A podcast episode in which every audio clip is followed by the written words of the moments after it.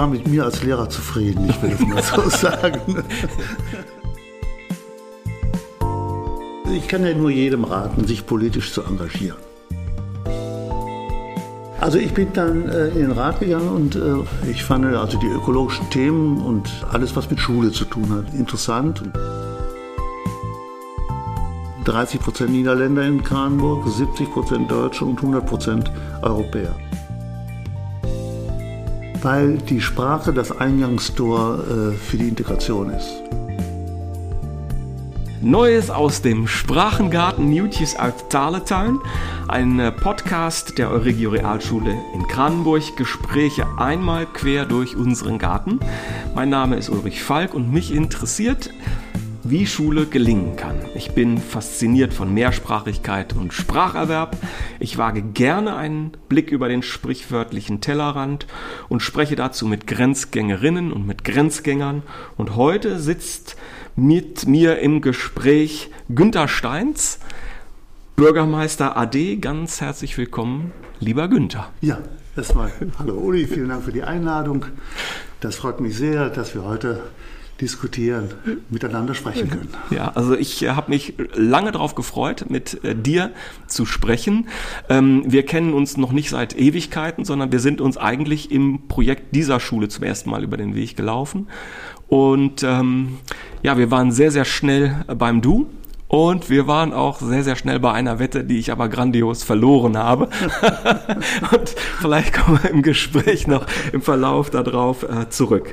Ähm, ich habe so vier Bausteine, ähm, über die ich heute mit dir gemeinsam äh, reden möchte. Das eine ist, äh, wir sitzen sozusagen in deinem Habitat, in deinem äh, natürlichen Umfeld, nämlich in Schule. Das haben nicht alle auf dem Schirm. Du warst nicht immer Bürgermeister, du bist nicht als Bürgermeister geboren, wie die wenigsten. Ähm, du warst auch mal Lehrer im früheren Leben. Das wäre so eine Sache. Dann geht es natürlich ganz viel um Kranenburg, um deine Gemeinde, die du Jahre begleitet hast und geführt hast. Ähm, dann möchte ich gerne auch reden über Schule und die veränderte Schullandschaft. Ich meine, da hast du viel drüber, ja, zu sagen, miterlebt, miterlitten und äh, gestaltet. Und ich denke vielleicht, wenn wir dann enden mit einer, einem Ausblick, das wäre so meine, mein Plan für heute. Gerne. Ja? Hast du noch Themen, wo du sagst, das müssten wir unbedingt auf die Agenda setzen? Ja, es wird sich sicherlich im Laufe des Gesprächs das äh, ein oder andere noch ergeben, aber fangen wir mal an. fangen wir einfach mal an. Ja, ähm, also nochmals, du bist in deinem Habitat, Schule.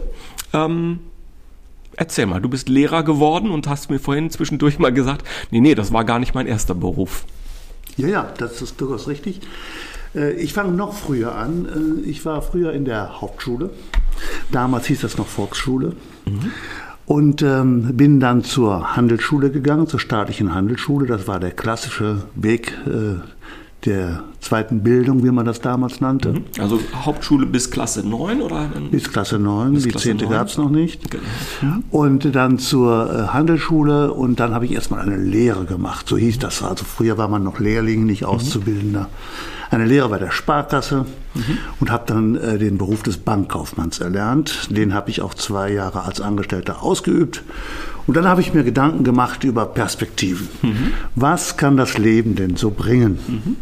Wie, wie, wie, müssen wir uns das vorstellen? Wenn man mit no, nach dem neunten Schuljahr Volksschule, Hauptschule fertig ist, dann ist man 15, ist das richtig? 16 war 15, ich. 16. Ja, da kamen ja noch die zwei Jahre Handelsschule dazu. Okay, und äh, dann warst du 18.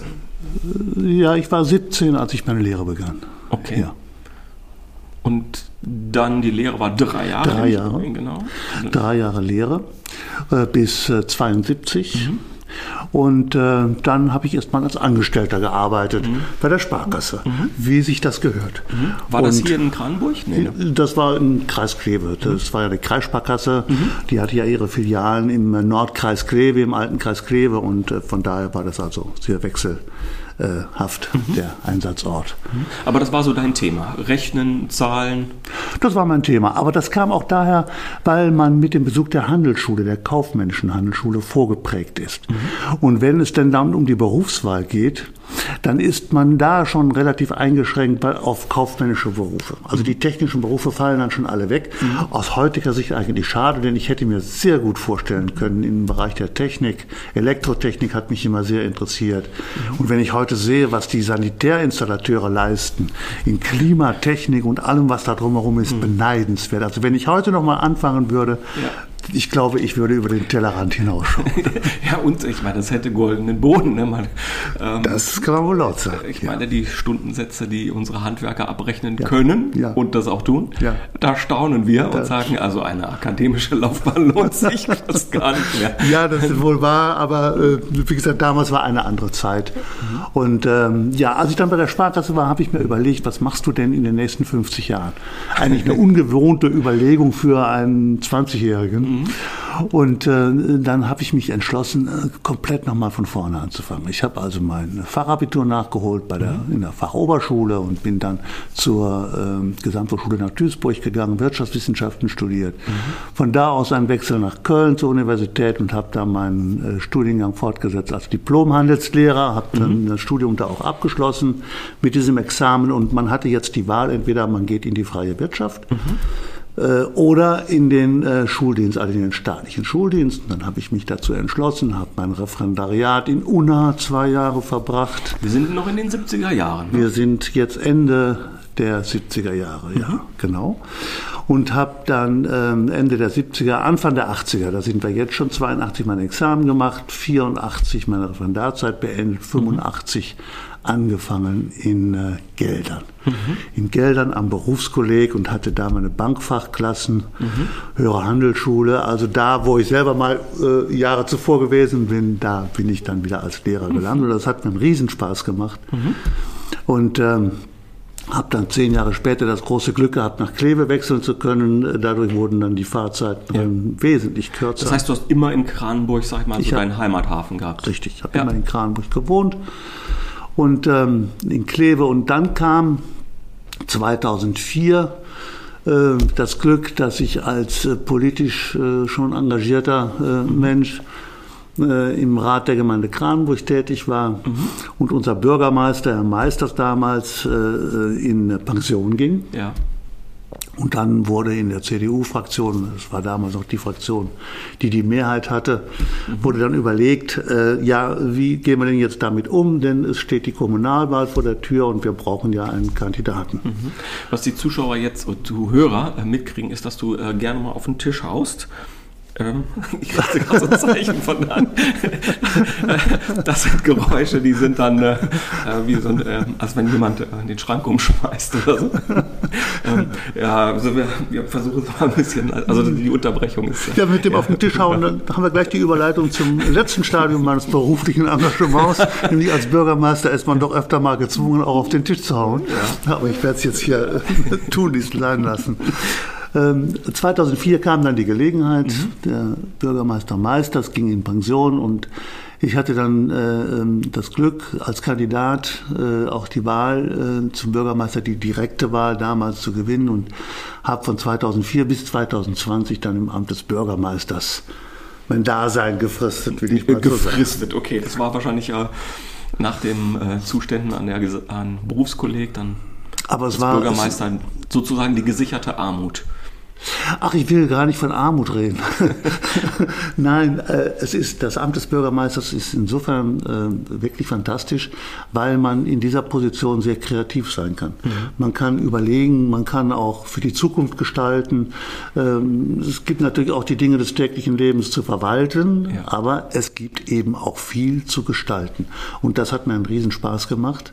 Ähm, das ist wirklich eine Gelegenheit. Äh, Müntefering kann ich mich daran erinnern. Äh, Müntefering von der SPD hat mal gesagt, äh, das wäre das schönste Amt neben dem Papst. Ich will das dann für den Bürgermeister äh, ja. auch so also stehen lassen. Also diese Jacke hat dir gepasst. Das war wirklich eine ja. schöne Zeit und es ja. hat mir riesen Spaß gemacht.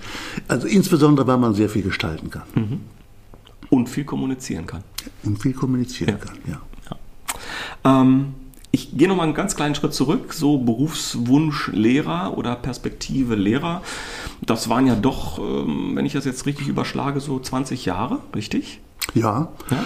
Und es fing an, also es, ist, es war, ist ein interessanter Beruf, äh, Lehrer. Man kann ja mit, mit Jugendlichen, und ich hatte ja, meine, meine Schüler waren ja durchweg zwischen 16 und, und 2, 23 schon, äh, mhm. äh, auch in den Bankfachklassen. Äh, man, kann, man kann also mit Schülern äh, sehr viele interessante Dinge entwickeln, auch aus dem Unterricht. Es muss nicht so sein, dass man jetzt vorne steht und irgendwas erzählt und der Rest der Klasse hört zu. Mhm. Ich will mal ein Beispiel geben. Mhm. In den Bankfachklassen kann ich mich sehr gut daran erinnern, äh, das war äh, Mitte der 80er. Ähm, Commodore 64 war damals auf dem Plan. Mhm. Die Computer hielten so langsam Einzug mit 5 ein Viertel Zoll Disketten. Ich weiß nicht, ob die heute überhaupt noch jemand kennt. Die waren so aus Plastik, ja. ganz weich. Und äh, am Ende der beruflichen Ausbildung eines Bankkaufmanns steht die Prüfung äh, vor der IHK, vor der Industrie- und Handelskammer. Und diese Prüfung war in Teilen als Multiple-Choice-Aufgaben äh, konzipiert. Und Multiple-Choice-Aufgaben zum Ankreuzen, um das mal flach zu sagen, eignen sich sehr gut mittels Computer zu pauken. Mhm. Das heißt, wir haben dann äh, die Fragebögen der letzten 15 Jahre genommen die Fragen aufgeschrieben, die Antworten zugeordnet und man konnte sich jetzt zu Hause vor den Computer setzen mhm. Und den dann diese Fragen regelrecht trainieren, so wie man das bei der Führerscheinprüfung mhm. auch machen kann. Mhm. Und da die meisten Schüler gar keinen Computer hatten, haben wir dann Computerraum genutzt in der mhm. Schule und zwar samstags, mhm. freiwillig. Mhm. Alle Schüler waren da mhm. am Samstag freiwillig. Wir wollten gar nicht mehr aufhören mhm. und es hat allen riesen Spaß gemacht, mir insbesondere das Programmieren, mhm. denn die Fragen müssen ja erstmal auf die Diskette gebracht werden. Ja. Ja. Das waren so Dinge, ähm, auch beispielsweise äh, kann ich mich erinnern, nachher äh, ein, ein Fach, das wirkt bis heute nach. Es ging um ähm, äh, Ökologie, mhm. um Umweltschutz, damals schon um Klimaschutz. Denn der Club of Rome hatte ja schon erkannt, dass Wirtschaftswachstum ja. und CO2-Ausstoß durchaus zusammenhängen und das schon in den 70er Jahren. Und ich hatte in der gymnasialen Oberstufe in Kleve einen Leistungskurs in VWL und wir hatten uns das Thema ausgesucht für diesen Leistungskurs, die CO2-Reduktion und zwar unter zwei Modellen. Einmal das marktwirtschaftliche System, mhm. also CO2-Bepreisung, mhm. und einmal das ordnungsrechtliche System, schlichtweg das Auto verbieten, um das mhm. mal einfach zu sagen. Und darum herum gab es ganz viele Studien und ganz viele Erkenntnisse und wir haben überlegt, was passiert, wenn der Preis steigt und wer reagiert und wer mhm. wird betroffen. Und es war eine hochinteressante Veranstaltung. Mhm. Und wenn ich heute sehe, die politische Diskussion, ja, wir sind immer noch da, muss ich sagen, das, was wir vor 20 Jahren gemacht haben, äh, gemacht haben in der Schule, wird heute fleißig diskutiert. Ja. Ja, also, also auch eine gewisse Bitternis, ne? Club of Rome Anfang 70er Jahre, ja. richtig? Ja, ja, ja, 72, ähm, ja. das sind ja immerhin dicke 50 Jahre her. Und äh, ein kleines äh, eigenartiges Mädchen aus äh, äh Schweden tanzt der Welt auf der Nase herum und bringt eigentlich äh, unter, in Worte das, was eine Generation fühlt. Und ähm, sind wir so viel weitergekommen. Ja, das ist sehr interessant. Ja, es hat, das hat eben was mit dem eingangs erwähnten Weitblick zu tun. Mhm. Ähm, also ich nehme mal den Vergleich, wenn ich die Klimakrise auf der einen Seite sehe und die Corona-Krise auf der anderen Seite sehe, dann sind das beides Krisen. Mhm. Aber die Klimakrise ist die schlimmere. Mhm. Nur die Corona-Krise ist die, die in den Köpfen stattfindet. Und zwar jetzt. Und mhm. deswegen ist man auch bereit, sich impfen zu lassen beispielsweise. Ja. Man ist aber nicht bereit, sein Auto stehen zu lassen, weil die Klimakrise so weit weg ist. Man sieht sie noch nicht ja. so und ja. die Auswirkungen sind nicht erkennbar. Und das ist eben Aufgabe der Politik, auch wenn es nicht jedem bewusst ist, die richtigen Schritte einzuleiten. Das sind unbequeme Schritte auch oftmals. Ne? Das ja. ist so, ja. Ja, also ich, ich mache noch eine Schleife nochmal zurück zum Lehrerberuf. Wenn wir jetzt deine Schüler von damals gefragt hätten, ähm, was ist der Steins denn für ein Lehrer? Ist das so ein klassischer Pauker? Wenn ich jetzt so dich gehört habe, bist du eher so der Innovator gewesen, der gerne mit neuen Sachen und mit neuen Ideen um die Ecke kommt und probiert zu begeistern. Äh, ach ja, es ist immer schlecht, wenn man sich selbst einschätzen muss. Also ich war mit mir als Lehrer zufrieden, ich will das mal so sagen. Denn, äh, also ich bin kein Freund von Eigenlob, von, äh, Maßlosem Eigenlob schon gar nicht. Nee, okay. Ähm, äh, wir sind ja alle, also als wir als Pädagogen, als Lehrer sind meistens ja auch geprägt von Lehrerpersönlichkeiten, die uns ein Bild von Lehrer und Schule gegeben haben. Ist das bei dir auch so, dass bei dir im Hinterkopf, bei, auch bei der Entscheidung, Lehrer zu werden oder dann beim Lehrer sein, ähm, dass du sagst, da gab es Lehrer in meinem Leben, die mich geprägt haben oder die mir so eine Tür geöffnet haben, ja, das könnte eine Möglichkeit sein? Ja, sicherlich. Also in meiner, in meiner Schullaufbahn habe ich äh, auch äh, Lehrer erlebt, äh, die durchaus prägend waren. Ich kann mich da an einen erinnern, ähm, vor dem ich eine große Achtung hatte. Äh, weil der ähm, ein, Volksschullehrer. Nein, das nee, war äh, später ein Fachschullehrer. Mhm. Ähm, ein sehr umfangreiches Wissen hatte, aber vor allen Dingen, was mich beeindruckt hatte, war äh, sein Sinn für Gerechtigkeit. Mhm. Ähm, auch ohne Kompromisse. Er, er, hatte einfach einen Sinn für Gerechtigkeit und äh, das, das fand ich schon, da war ich schon begeistert, ja. Das also würdest du sagen, den, Kollegen da ziehen ja, mir den ist, Hut und sagen. Ja, das hat, das ja. war auch in der Schule. In der Schule geht es ja nun mal nicht ohne Leistungsbewertung. Mhm. Äh, nun kann man sagen, wir verzichten auf die Leistungsbewertung, das wurde ja auch schon mal in der Pädagogik diskutiert, weil die Leistungsbewertung natürlich den, ich sage es jetzt mal einfach, den einen glücklich macht und den anderen weniger glücklich mhm. macht. Ja. Aber man kann ja auch Leistungsbewertung so sehen, dass es den einen zwar glücklich macht, aber den anderen zu der Erkenntnis bringt, an der einen oder anderen Stelle mehr zu tun. So könnte man das auch sehen.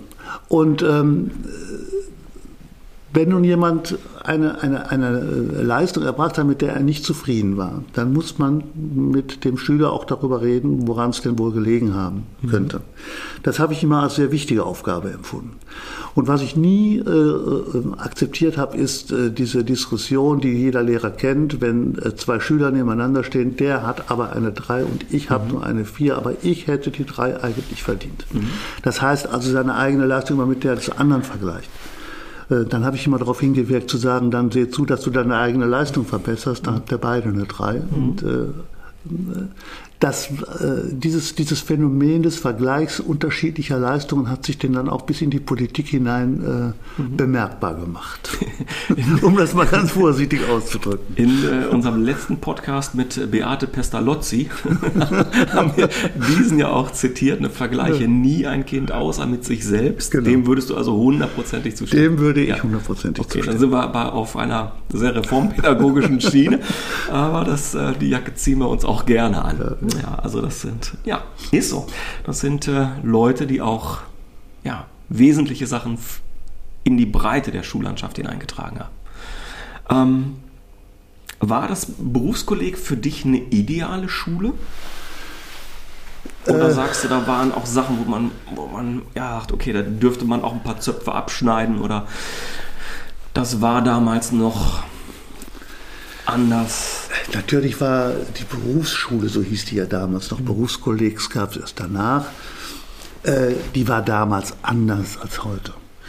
Ähm, aber zu meiner Zeit, also 2004, äh, kann ich sagen, das, was Berufsschule oder Berufskolleg zu der Zeit an äh, Ausbildungsmöglichkeiten bietet, das äh, ist einfach fantastisch. Also wenn ich beispielsweise die, das Berufskolleg in Kleve sehe, und äh, dann auch mal durch die Werkstätten gehe oder auch sehe, was im sozialpädagogischen, ernährungswissenschaftlichen Bereich, kaufmännischen Bereich, gewerblichen Bereich, künstlerischen Bereich, was da äh, angeboten wird und geleistet wird, dann habe ich manchmal den Eindruck, wenn ich heute die Diskussion äh, sehe äh, und dann die Forderung höre, ja 60 Prozent Abiturientenquote muss erstrebenswert mhm. sein, dann äh, tut mir das manchmal weh in der Seele, denn wenn man den Blick einengt, mhm. immer nur in Richtung Studium und Abitur, oder besser gesagt erst in Richtung Abitur und dann Studium, dann ist das Abitur grundsätzlich ja prima. Mhm. Studium ist grundsätzlich auch prima.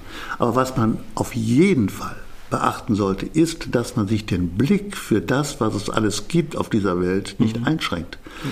Denn wenn ich sehe, dass viele Schüler äh, im Praktikum beispielsweise schon begreifen, dass es neben reinem Lernen auch noch Erlebnisbares gibt, mhm. also auch Begreifbares gibt, also noch Handwerkliches mhm. gibt, also noch was gibt, was einen im Leben ausfüllen kann, mhm äh, dann finde ich das schon fantastisch. Und es ist ja eine fantastische ökonomische Basis, ne? haben wir ja vorhin gesagt. Ja, das, also es das, lohnt sich ja auch. Das ja. kommt noch dazu, dass das eine fantastische Basis ist. Äh, aber ähm, ich, ich, finde, viele entdecken, viele Schüler entdecken einfach erst da mhm. ähm, ihre, ihre Fähigkeiten. Ja. Äh, oder auch ähm, also wenn ich sehe, was, was, was, äh, äh, ja, man kann die Anführungsstriche jetzt nicht sehen, aber ich mal sie mal so in die Luft, was ein Elektriker von früher, heute leistet. Wenn ich den vor einer Schalttafel sehe mhm. und, und wenn, ich, wenn ich sehe, wie der da arbeitet, ich kann nur den Hut davor ziehen. Das ist, das ist Technik pur. Das hätte mich früher schon begeistert. Ja, das war jetzt schon der zweite Versuch, auf diese Schiene zu kommen. ähm, ja, also die, die, die, Schule an sich hat es ähm, verdient, also das Berufskollegs. Und eigentlich an dieser Stelle auch so ein Shoutout äh, für äh, die Berufskollegs hier im Kreis. Weil ich meine, Geldern, ich meine, das ist ein, ein, deine Ursprungsschule, dein Startpunkt ist ja mittlerweile auch ein Riesenapparat und eine fantastische, moderne Anlage dort. Ich weiß nicht, du warst mit Sicherheit mal da, oder? In Geldern. In Geldern. Ja, ja. ist ja ganz neu gebaut genau. worden. Wunderbar. Und äh, auch jetzt hier in Kleve wird ja, wird ja komplett umgebaut. Mhm. Es ist schon, schon fantastisch. Und zu meiner Zeit, ich weiß nicht, wie viele Schüler heute dort sind, waren es mal 6000 Schüler. Das war das größte Berufskolleg in ganz Nordrhein-Westfalen. Ich glaube, das ist es immer noch. Ist immer noch das mhm. größte. Aber was die Ausstattung betrifft, da, da muss man einfach auch mal sagen, der Kreis Kleve. Ja der pumpt da Millionen rein in diese Schule. Sie ist ihm sehr viel wert und ja. ich, ich, ich finde das auch toll. Da, ja. muss man auch mal dankbar sein und sagen, ja. es gibt offensichtlich Politik im Kreis Kleve, die äh, der, äh, der Bildung, der beruflichen Bildung die, äh, die nötigen Ressourcen noch gibt. Ja, und das, da stimme ich dir vollkommen zu und ich glaube, ähm, ich kriege gerade Lust mit Peter Wolters mal hier auch zum Gespräch zu sitzen. Und, ähm, Bestimmt interessanter Gesprächspartner. Ja, auf jeden Fall. Wir haben noch vor, ich glaube, vier Wochen einen ausführlichen Termin gehabt und ja. äh, es ist immer gut, mit Kollegen einfach so im Gespräch zu sein und zu bleiben. Ähm, ja, auch ohne konkrete Anlässe, die es natürlich gibt. Ja. Äh, aber ja, schön. Freue ich mich jetzt schon drauf.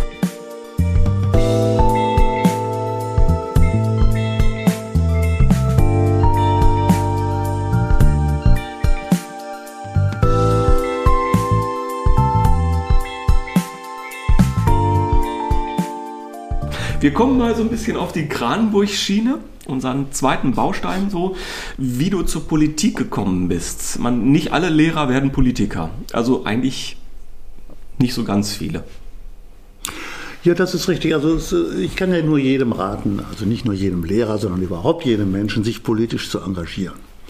Äh, also nicht immer nur äh, sagen, das ist nicht gut und jenes ist nicht gut, sondern auch vielleicht mal zu versuchen, die Hintergründe für bestimmte Entscheidungen zu erfahren.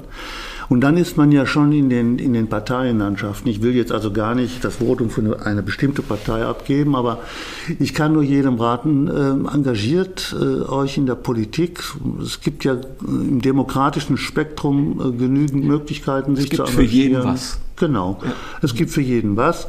Und ähm, äh, dann kann man sich da äh, engagieren. Und in der Kommunalpolitik ist das natürlich besonders schön, weil man da die Auswirkungen seiner Entscheidungen sofort sieht. Und dann kann ich äh, äh also meinen Einstieg in die Politik äh, kurz erzählen.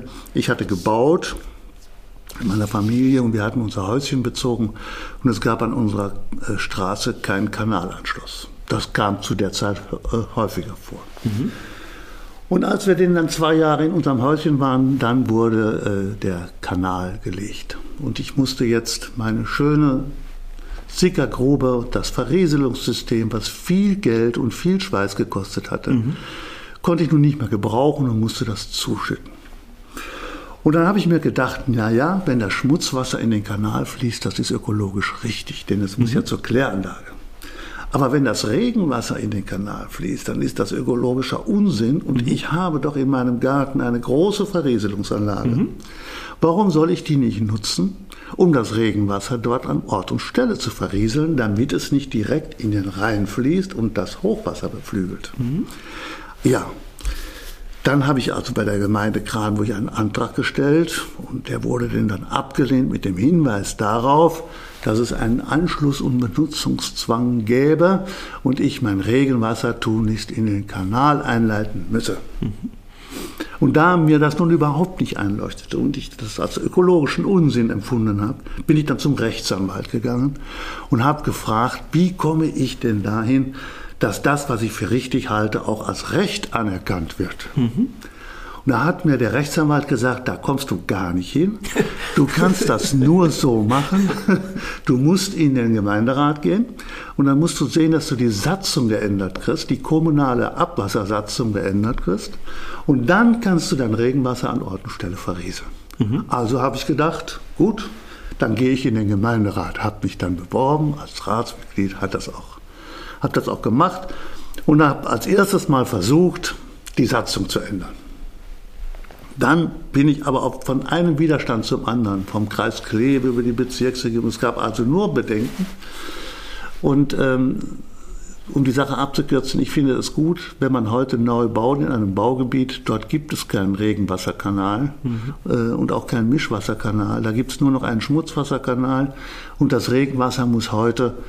An Ort und Stelle in äh, Rigolen, so heißen diese Versickerungsgräben oder Mulden, versickert werden. Und äh, dann könnte man sagen, Ende gut, alles gut. ja, auf, der, auf, der, anderen Seite der Grenze heißt das dann Afkoppele Hemelwater. Ja. ja. ein Riesenthema. Ja. Vor, ich glaube, zehn Jahren war das tatsächlich so, dass Neubauprojekte tatsächlich nur noch so geplant werden durften ja. und sollten. Und es macht ja auch wahnsinnig viel Sinn. Ja. ja.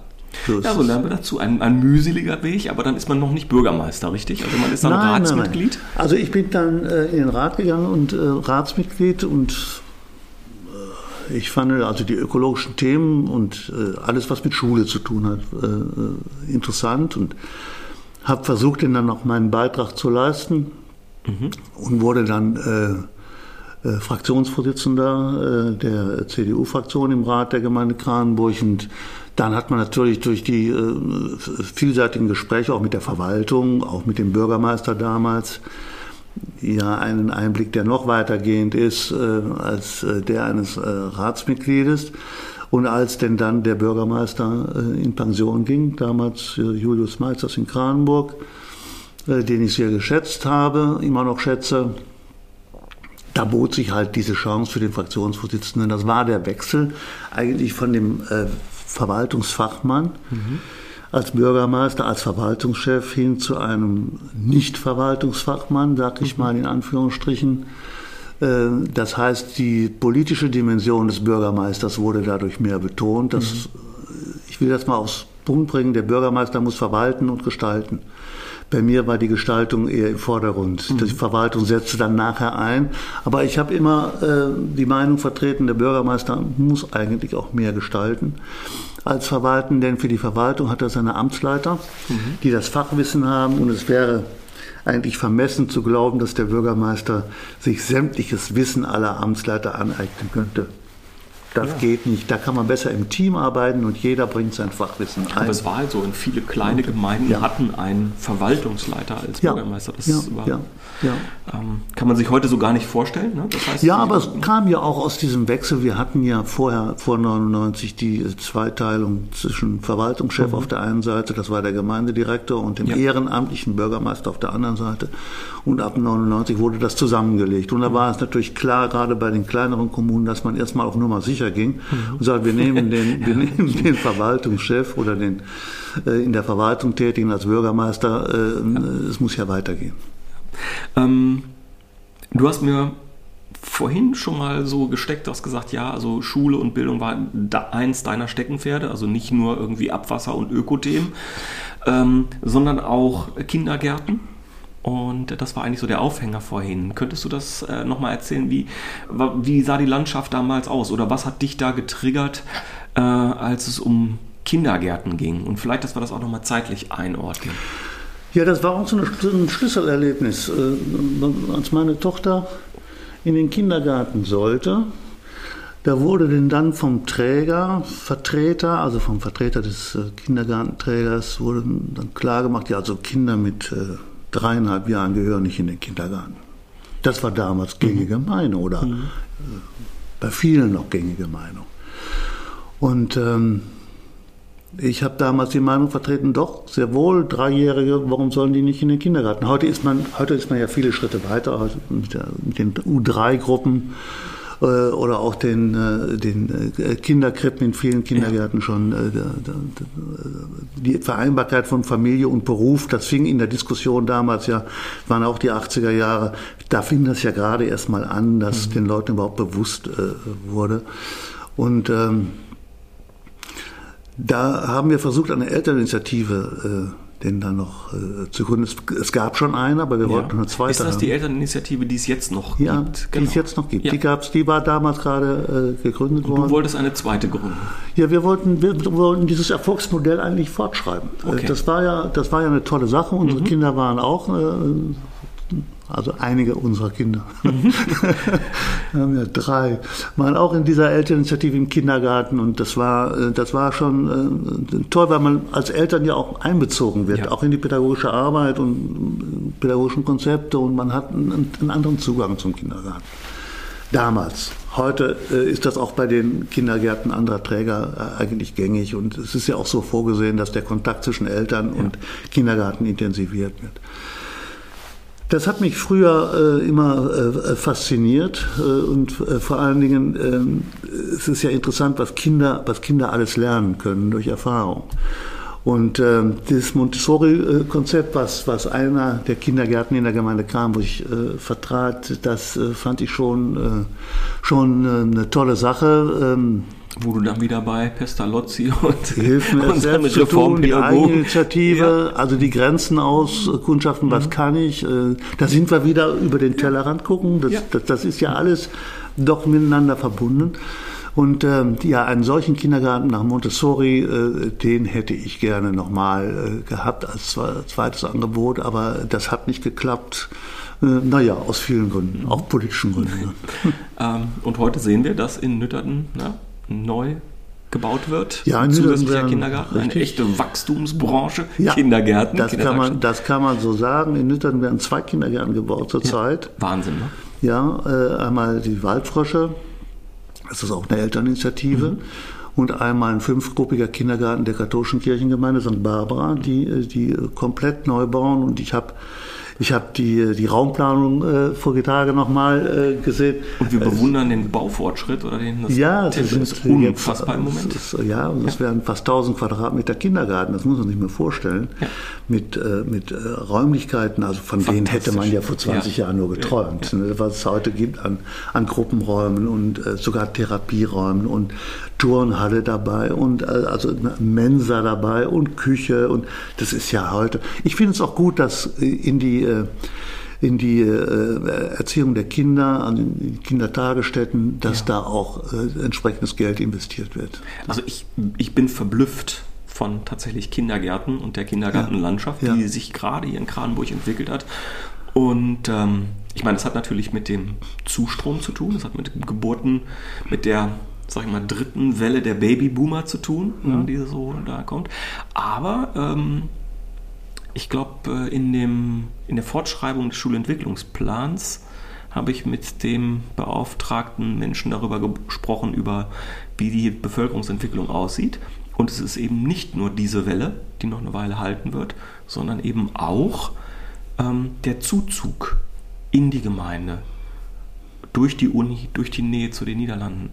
Also wir können uns eigentlich darauf einstellen, dass Kindergärten, Grundschulen, weiterführende Schulen eigentlich einen bleibenden Zustrom haben werden. Ja, es war ja auch immer Ziel äh, auch der Politik und äh, ich will auch sagen, mein Ziel als Bürgermeister, dass die Gemeinde äh, nicht explosionsartig wachsen soll, sondern stetig wachsen mhm. soll. Stetiges Wachstum ist, äh, äh, ist das Stichwort. Und wir hatten natürlich den Zuzug aus den Niederlanden in den 90er mhm. Jahren, 20er, also jetzt 2000er auch. Aber der hat merklich nachgelassen. Also es ist, wir, wir, hatten also bemerkt jetzt bei den Neubaugebieten, dass rund 80 Prozent der Grundstücke, die veräußert wurden an junge Familien, mhm. ähm, nicht Niederländer waren. Im Gegensatz zu den 80er Jahren, wo das fast umgekehrt war. Ja. Also es hat sich eigentlich normalisiert. Was die Niederländer betrifft, bei uns in Kranenburg habe ich immer die Auffassung vertreten, äh, wir haben 30 ähm, äh, Prozent Niederländer in Kranenburg, 70 Prozent Deutsche und 100 Prozent Europäer. Und äh, so, so muss man das auch sehen. Und ich habe viele niederländische Bekannte in der Gemeinde. Das ist völlig problemlos. Und wenn es mal zu Problemen kommt, sind die nicht an die Nationalität gebunden. Das will ich, das will ich also vorweg sagen. Was die Familien betrifft und die jungen Familien, wir haben ganz bewusst ja ähm, Sorge dafür getragen, dass die Neubaugrundstücke in erster Linie mal an äh, junge Familien äh, veräußert wurden, die da ihr äh, Einfamilienhäuschen bauen wollten. Das zeigte sich auch darin, dass man pro Kind einen äh, Rabatt beim Grundstückserwerb bekam. Selbst für äh, ungeborene Kinder gab es ja einen, äh, mhm. einen Rabatt. Und das hat natürlich auch dazu geführt, dass sehr viele junge äh, Familiengründungen in, nach Kranenburg gezogen sind. Und das wirkt sich natürlich im Kindergarten aus und das wirkt sich na, äh, nachher auch in der Schule aus. So. Und das ist einer der Gründe, warum wir genau hier sitzen.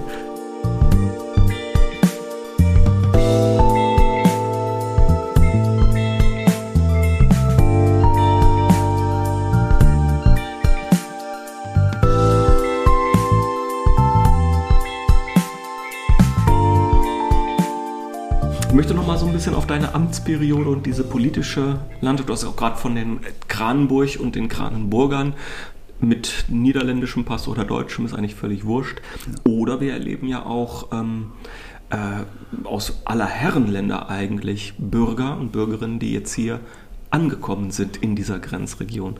Könntest du sagen, dass da, da gibt es ein paar Highlights, wenn ich so zurückschaue, 16 Jahre Amtszeit, das waren Sachen, die haben, ja, haben Günther Steins als Person berührt, weil es so Herzensanliegen waren oder? Ja, also sagen wir mal, die, ähm, die äh, Zeiten, wo äh, die besonders anspruchsvoll waren, was auch Entscheidungen und Überlegungen betrifft, war natürlich erstmal 2015 die Flüchtlingskrise. Mhm. Wir bekamen ja auch als Gemeinde, wie alle anderen auch, Flüchtlinge zugewiesen und mussten dann äh, dafür Sorge tragen, dass die Flüchtlinge auch untergebracht äh, äh, wurden. Und es gab ja auch in der, in der Republik, sage ich mal ganz allgemein, sehr unterschiedliche Auffassungen von Unterbringung von Flüchtlingen. Äh, und ähm, wir waren uns einig, dass wir die Flüchtlinge äh, erstmal menschenwürdig unterbringen wollten. Wir, es muss aber auch praktikabel sein. Hm. Man kann nicht einfach sagen, wir, wir bauen jetzt ein Haus äh, mit 50 Wohnungen äh, von heute auf morgen. Das, das, geht ja nicht.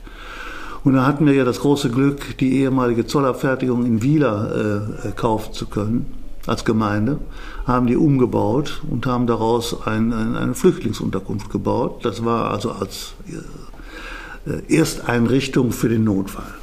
Das war auch eine gute Idee, denn man weiß ja nie, was morgen ist. Man weiß auch nicht, was im nächsten Jahr ist. Wir haben damit immer die Kapazität, um möglichst schnell äh, adäquat reagieren zu können auf, auf sich verändernde Situationen. Mhm. Die zweite Strategie und die eigentlich richtige Strategie war aber die, die Flüchtlinge dezentral unterzubringen. Das heißt, wir mussten viele Leute davon überzeugen, ihre Wohnungen, die mhm. freistehen, doch bitteschön zu vermieten an die Gemeinde, äh, um da Flüchtlinge unterzubringen. Das hat ja auch funktioniert. Und dieses dezentrale Unterbringen. Darf ich mal fragen, hast du dann äh, sozusagen Klinken geputzt, Telefongespräche geführt? Ja, ich habe also nicht persönlich die Klinken alle geputzt. Dafür äh, hatten wir sehr befähigte und gute Mitarbeiter, die dafür Sorge getragen haben im Sozial- und Ordnungsamtsbereich. Aber äh, also als Bürgermeister hat man natürlich den einen oder anderen Kontakt und kann, kann einfach ein positives, äh, eine positive Stimmung verbreiten. Möglichkeiten, auch das zu tun. Das, hat auch äh, geklappt. Wir haben die äh, Flüchtlinge dezentral unterbringen äh, können und das trägt natürlich enorm zur Integration ja. bei. Denn bei den Flüchtlingen habe ich die Erfahrung gemacht, gibt es auch äh, sehr unterschiedliche Auffassungen. Es gibt Leute, die sagen, wir sind Gott sei Dank hier angekommen und möchten uns integrieren.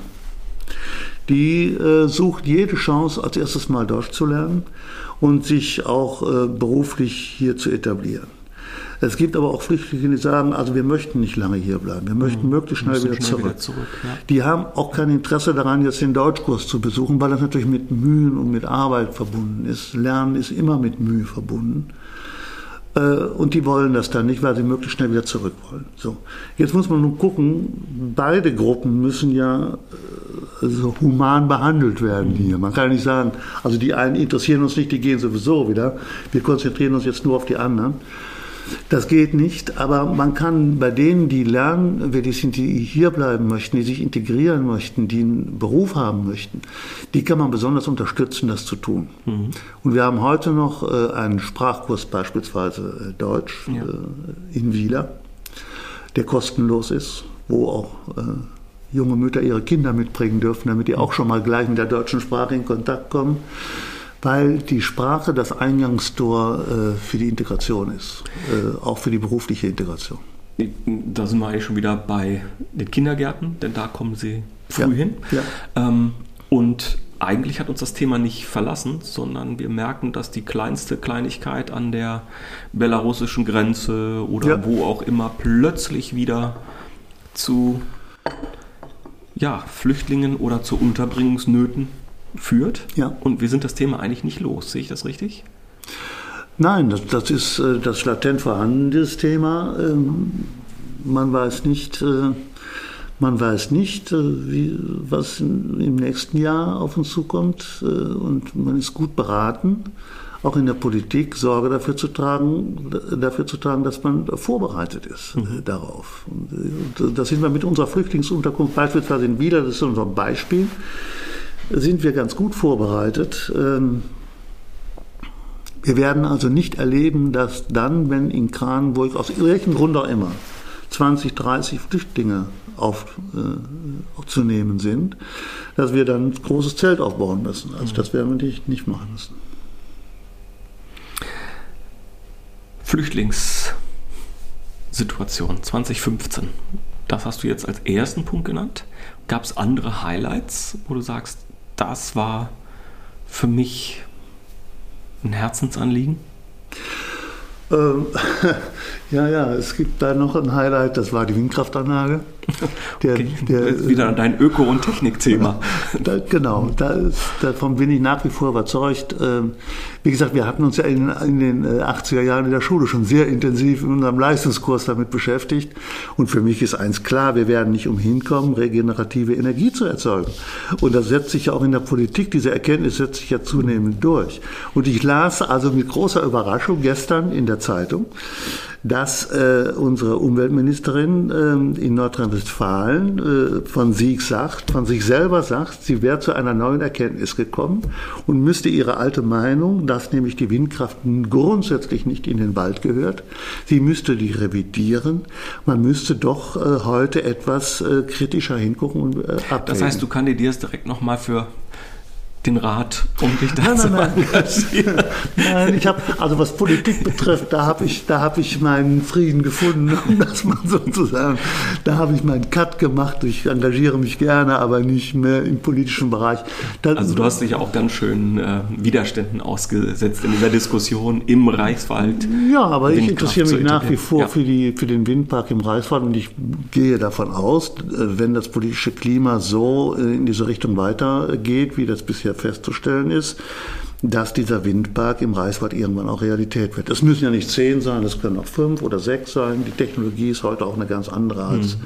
noch 2017. Äh, Aber, um das auf den Punkt zu bringen, auch in der Bevölkerung, man muss bereit sein, den Abwägungsprozess, das Für und Wider zwischen Landschaftsbild auf der einen Seite, was ja durch Windkraftanlagen beeinträchtigt wird, unbestritten ja. beeinträchtigt wird, also zwischen diesen Problemen auf der einen Seite und äh, der Erzeugung von CO2-freier äh, regenerativer Energie, um dem Klimawandel zu begegnen, auf der anderen Seite, diesen Abweckungsprozess muss man ständig fortführen. Mhm.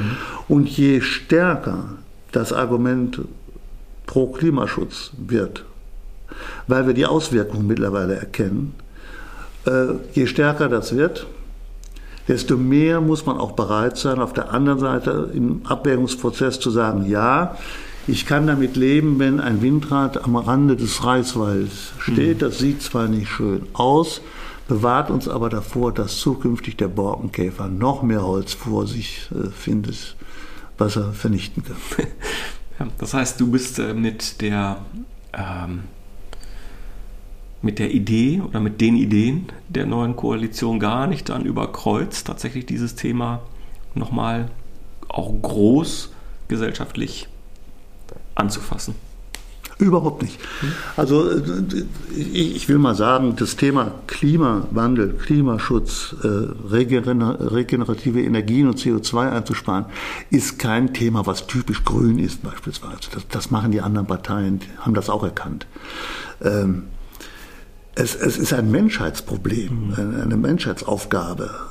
Die ist nicht parteigebunden. Äh, da müssen sich alle, alle Leute wirklich fragen, was wollen wir denn unseren Enkeln noch überlassen mhm. an lebenswerter Zukunft oder unseren Urenkeln. Ja. Dann sind wir schon in der Zeit, wo äh, 70, 80 Jahre weiter, am Ende dieses Jahrhunderts, äh, nicht nur anderthalb Grad, sondern vielleicht sogar zwei, vielleicht sogar zweieinhalb Grad mehr. Und das wird katastrophale Auswirkungen haben. Und äh, wenn man das verhindern will, wenn es nicht schon überhaupt zu spät ist, aber man kann was tun und dann sollte man das tun und zwar jetzt. Ja. Beispielsweise, ich habe, äh, also ich, ich, hätte nicht übel Lust, äh, mitzuwirken in, einem, äh, in einer Vereinigung, die sich zum Ziel setzt, die Möglichkeiten, die technischen Möglichkeiten, die wir jetzt haben, auch zu nutzen.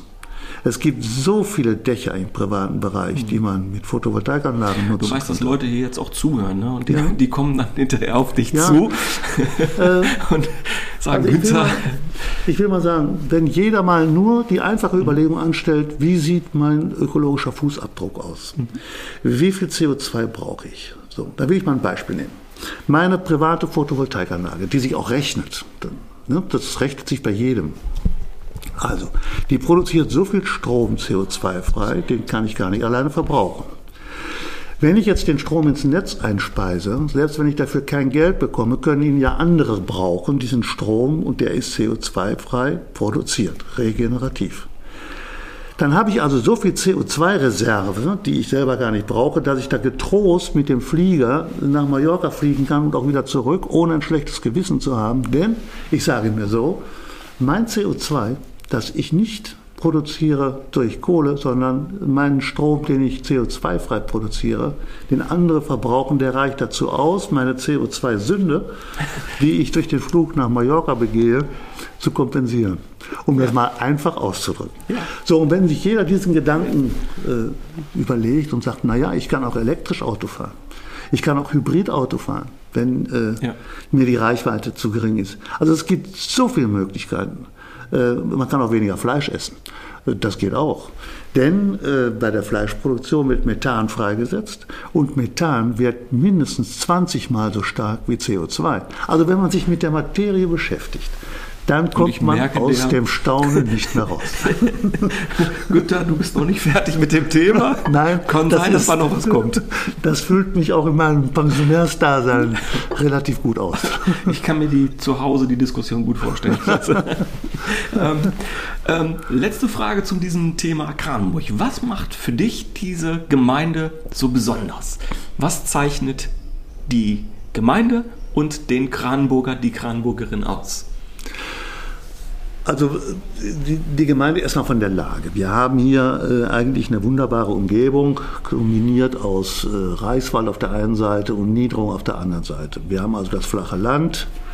Jetzt will ich ja nicht von Bergen sprechen, aber von Höhen kann man ja groß sprechen. Und ich genieße einfach, wenn ich mit dem Rad beispielsweise jetzt den Brandenberg hochfahre oder zum Teufelsberg fahre, welche Aussicht man dann in die Niederung hat. Deswegen, deswegen verstehe ich auch nicht, wie man denn da unten in diese schöne Niederung einfach ein Windrad reinstellen könnte. Sollte man es doch auf die Höhe stellen, dann sieht man es ja von der Höhe aus nicht. äh, so viel Witz am Rande. Ja. So, und äh, das, ist, äh, das ist ein Riesenvorteil unserer Landschaft. Der zweite Vorteil ist die Grenznähe. Ich habe das immer äh, genossen, äh, diesen Austausch auch äh, mit den Niederlanden, wenn man ähm, Nimwegen beispielsweise vor der Tür hat als äh, mhm. Großstadt. Auch Kultur äh, von der Stadt Schauburg, äh, Vereine gegen schöne Konzerte. Also äh, wir haben, wir haben alles in erreichbarer Nähe. Und selbst wenn ich, äh, wenn ich nach Düsseldorf oder Köln fahren möchte, muss ich nicht unbedingt ja mit dem Auto fahren. Dann kann man ja von Kleber aus ganz gut, wenn demnächst die Nordwestbahn noch flotter unterwegs ist, die Strecke endlich mal neu äh, saniert worden ist, dann kann ich ja mit der Bahn in, in einer guten Stunde nach Düsseldorf fahren und mir da ein Konzert anhören. Also man ist ja nicht jetzt JWD wie der Berliner ganz weit draußen, sondern man ist eigentlich hier ziemlich nah dran. Und das ist schön. Das nächste ist, wir haben eine fantastische Kindergarten- und Schullandschaft. Also für, gerade für junge Familien ist es natürlich attraktiv, wenn man sich beruflich nach Kleve orientiert, sich wohnstandortmäßig in Kranenburg zu etablieren, denn hier ist alles vor der Tür. Mhm. Man kann mit dem Fahrrad zum Einkaufen fahren und in Kranenburg bekommt man das, was man als Artikel des täglichen Bedarfs braucht, komplett. Man braucht nicht wegfahren. Man, man hat eigentlich eine Einkaufsarena, Arenen ja. mittlerweile. Ja. Ja.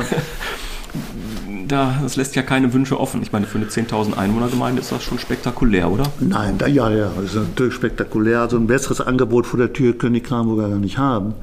Das hat natürlich was damit zu tun, dass die Niederländer hier zum Einkaufen kommen. Mhm. Aber ich finde das völlig legitim. Wir sind, äh, ich sagte das eingangs, 100% Europäer. Und wenn jetzt aus Kleve jemand nach Kranburg fährt zum Einkaufen oder von Kranburg nach Kleve oder von Kranburg nach Nimwegen oder von Nimwegen nach Kranburg, ist das doch völlig gleich, weil die Kilometerzahl ist identisch.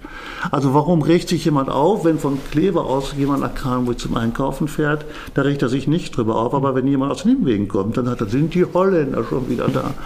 Ich verstehe so sowas nicht. Also für mich ist Kranburg mittendrin und da ist die Entfernung nach Osten, Westen, Norden und Süden gleich. Mhm. Also wir sind mittendrin. Wir sind mittendrin, genau. Ähm, ich lasse dich aus dieser Frage nicht ganz raus. Was macht den Kranenburger oder die Kranenburgerin so besonders? Ach, das weiß Oder was liebst du an deinen ja. Kranenburgern? Das weiß, könnte ich jetzt gar nicht mal so sagen, weil ähm, das liegt. Also ich hole mal wieder ein bisschen weiter aus. Früher gab es ja in Kranenburg die typisch Kranenburger die man so kannte aus dem Schützenverein, äh, aus der Kneipe, äh, äh, aus der Schule auch. So. Das hat natürlich, und das ist sicherlich altersbedingt, nachgelassen. Das heißt, ich sehe eigentlich den typisch Kranburger nicht. Der typisch Kranburger ist eigentlich äh, mittlerweile, ja, ich würde sagen, multikulturell. Viele sind zugezogen, aufgeschlossen. Ähm, ja, eigentlich ganz normale Menschen, die in Kranenburg Flexibel? Sind Kranenburger flexibel, weil sie diese beiden oder die Grenze oder die Grenzsituation eigentlich immer schon kannten? Ja, wenn ich sage aufgeschlossen, sicherlich auch flexibel. Ja, es sind ja viele Pendler, die, die mhm. in den Niederlanden arbeiten, hier wohnen und äh, äh, ja, in gewisser Weise auch flexibel, ja, könnte man so sagen. Das kam jetzt ein bisschen zögerlich. Ja, ich habe natürlich auch die andere Seite kennengelernt. Ich habe auch, äh, aber das liegt auch in der Natur der Sache. Man lernt natürlich auch Kranburger kennen, die mm, nicht einverstanden sind mit bestimmten Entscheidungen oder äh, ja, so ein bisschen, äh, sag mal, eng auslegend die Entscheidungen interpretieren, um das mal vorsichtig mhm zu sagen. Aber die gibt es überall. Das ist nichts typisch Kranburges. Die gibt es überall, solche Leute. Ähm, ich die bin sich, ja kein. Die sich zum Beispiel darüber ja. aufregen, wenn da jemand falsch parkt. Und, und dann laufen die zur Verwaltung und sagen, also da ist, da steht aber, der darf da nicht stehen. Ja, gut, das, das sehe ich natürlich auch und ich bin ja auch dafür zuständig, für Recht und Gesetz zu ordnen zu sorgen. Aber da komme ich wieder, dann erinnere ich mich wieder an viele Zeiten aus der Schule. Und ja. reagiere dann auch genauso. Wir, wir, machen an dieser Stelle einen thematischen Schnitt. Ja. Wir schließen jetzt an dieser Stelle äh, unseren ersten Teil des Gesprächs mit Günter Steins ab und äh, werden es in einem zweiten Gespräch tatsächlich dann äh, nochmal fortführen. Die ersten beiden Aspekte über das Lehrersein das Lehrerwerden und auch über diese Gemeinde in Kranenburg geht hiermit zu Ende und ins neue Jahr starten wir dann mit den zwei weiteren Aspekten über die veränderte Schullandschaft und eine wünschenswerte Zukunft.